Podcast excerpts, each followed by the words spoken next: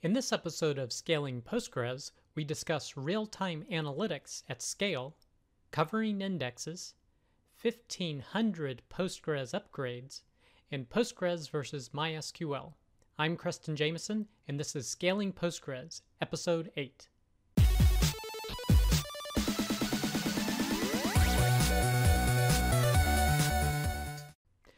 Welcome to scalingpostgres.com. As a reminder, we prioritize developer related content first and then follow up with more uh, database administration type topics. So, our first article is building real time analytics APIs at scale, and this is from the algolia.com blog.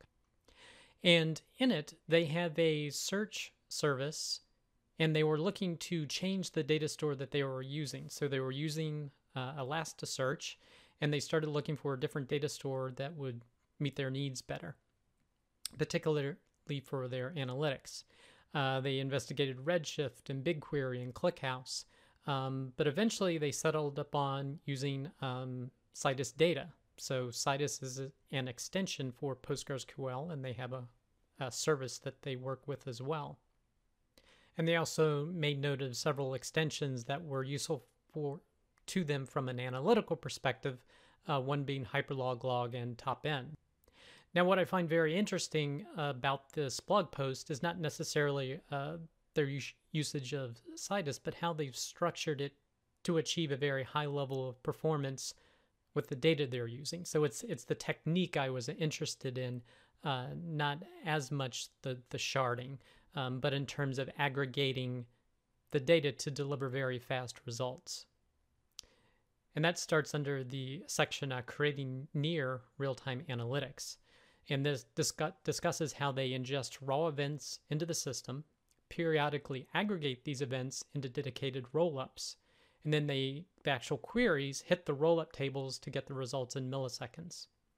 So they're doing roll ups at a five minute resolution, as well as I believe they mentioned a day resolution. And they have some of the queries about how they've created these roll ups and how it's pretty much refreshed every five minutes. And this allows, with these rollups, it allows them to have very fast query performance. And here's a graphical representation in terms of the data streaming into the raw tables. Then they have a five minute rollup and then a daily rollup. And again, they mentioned the API targets the rollup tables, never the raw tables. And they have a, another example of a query about how those are done. And they have a big picture overview of the analytics API and the SQL query, queries that are hitting the Citus database, and then the ingestion pipeline for populating that Citus data database. And they talk a little bit about the architecture, about how they designed it. So, this was a really great blog post to demonstrate how to structure your data to give you the best performance. Uh, so, I definitely highly suggest checking out this article. It's, it's really great. The next article is Postgres 11 Highlight covering indexes. So this is a new feature that um, is hopefully going to be coming in Postgres 11. And this is by Michael Paquier or Paquier. So what this feature will do is let you use index-only scans more frequently. So in the example where you have a table uh, that he uses here, AB uh, with columns ABC and you have a unique index on A and B, when you do a select where A and B exist in the where statement or in the columns returned, you can get an index only scan, which is very efficient. You don't have to go to the heap to pull the data for the table because everything you need is right in the index. So today with Postgres 10 and lower, if you're actually going to choose three columns, one column C that is not in the index, you're going to get a standard index scan, uh, which is still fast, but it's going to have to go to the heap to pull more data. However, they're offering an include keyword. So here we're creating an index still just on A and B, but we're including the column C. When you do a query that is just pulling C as an option, it's not necessarily it won't be in the where statement but in this scenario c will be available and you can get an index only scan which will make these queries much much faster So it's not essentially a key column of the table that would speed up ordering and where statements, but when you're wanting to pull back data, if you include those columns in the index, it will enable, enable you to do an index only scan and not have to hit the heap. So this could be a really large performance boost in certain cases.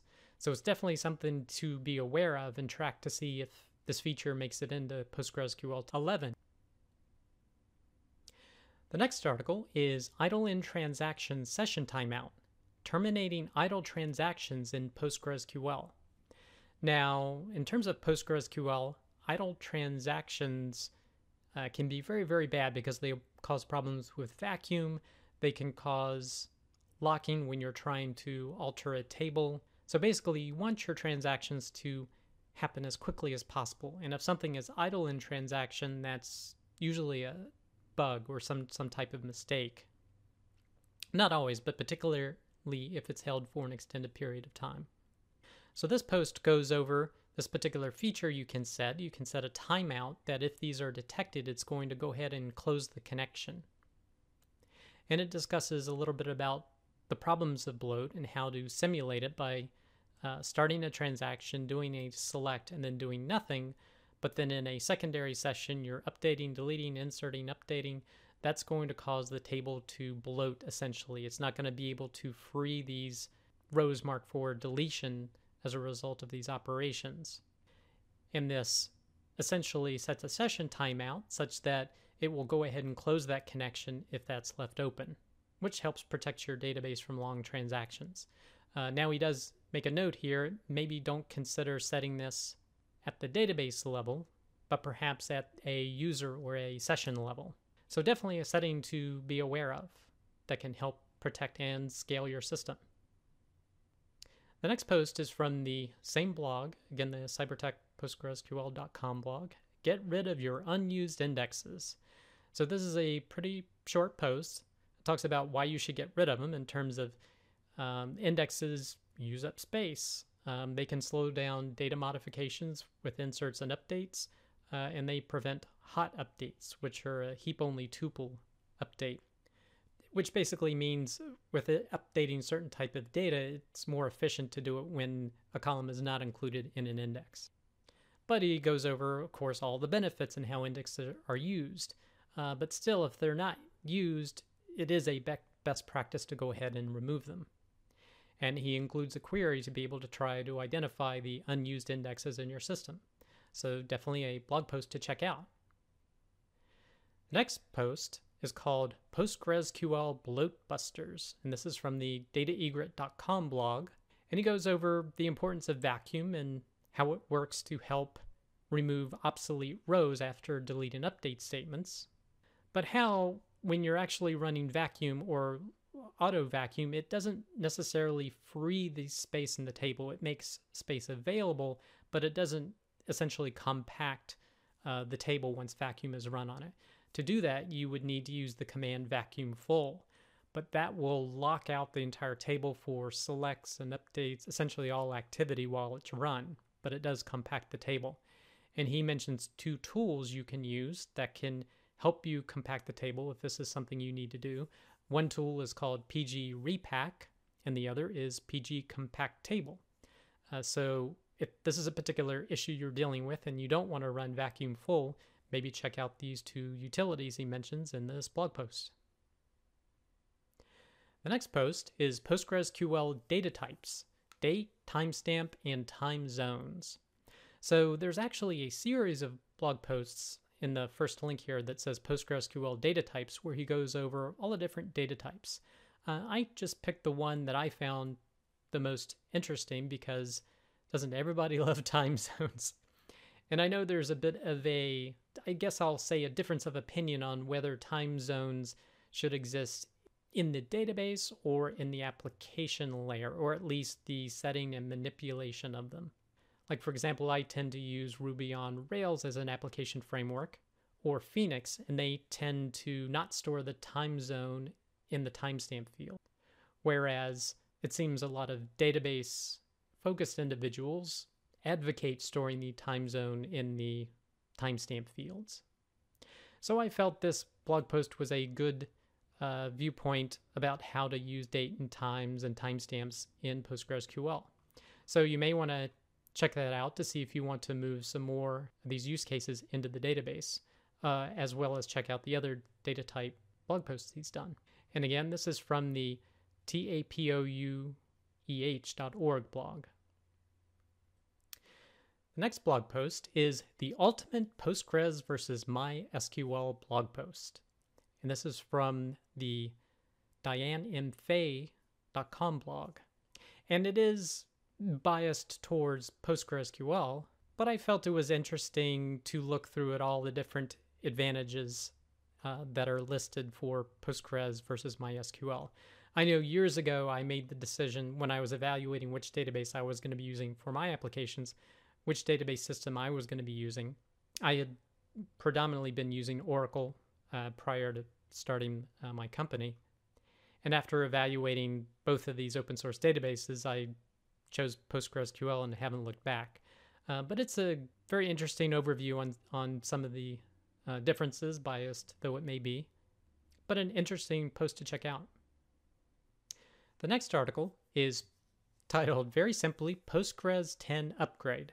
However, it is a massive post about how they upgraded 1500, that's 1500 Postgres clusters to Postgres 10.